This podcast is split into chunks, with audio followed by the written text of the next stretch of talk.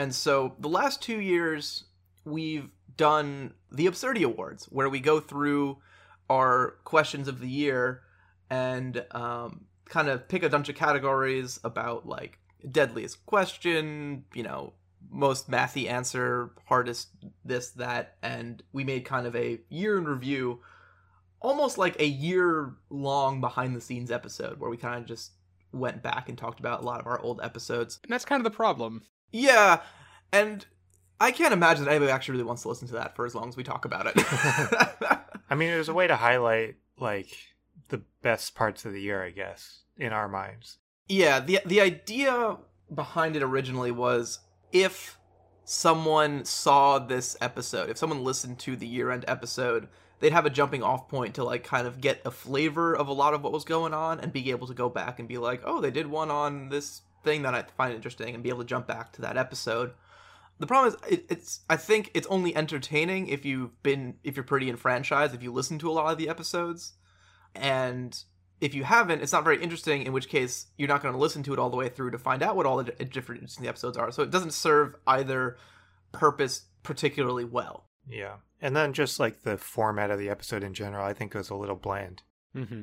Yeah. Also, probably the sad, the sad, the, and, and the and the bit sad thing is that you know we're like, oh, we voted for these, but the people voting was me, Chris, and Ben. Yeah. Um, we didn't actually, we don't actually have, haven't had enough listenership to create an actual poll and vote and get you know results for actually doing an award show of what the you know the listeners enjoy because that's a bit different. If the listeners were voting, that's a different animal. So what we wanted to do and what we're working on, what we're kind of workshop right now is replacing the award show with something else, with the primary goals being something that we can do at year's end to both be entertaining and kind of turn people on to other episodes of the show they might like. Yeah, I think that's the the main goal of the episode is to still highlight the best parts of the year and make it accessible to people that don't listen to our show normally. Yeah, it, it definitely 100% has to stand in its own right because no matter what, it, the first episode someone listens like the episode any episode could be the first episode someone listens to. Yeah. So, with that said, the idea that we've been working on very briefly, we decided we're going to have the main discussion about the pros and cons here is doing an episode where we take a bunch of hypotheticals that we had done in the previous year and combining them into one kind of like super hypothetical. Like, what if the Earth was flat and this round was smooth and gravity was halved and nobody could remember anything and just kind of like, Like a Frankenstein episode oh yeah, yeah, we had talked about doing one of these for um for a Halloween For episode Halloween. once. Yeah.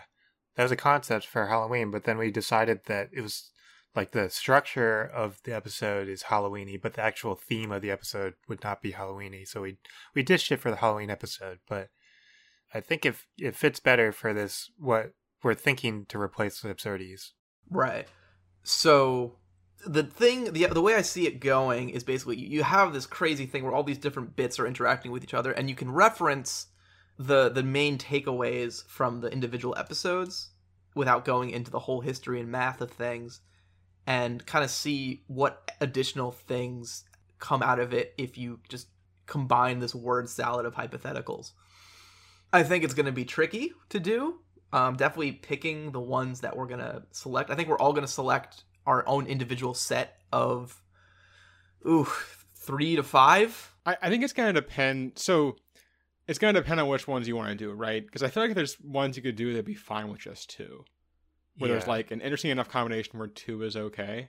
I think it entirely depends on just which which questions you pick exactly. Yeah. Like if they, they have to thematically all fit together, obviously, but yeah, there are some that are more interesting than others that could only you could only you could get away with only using two.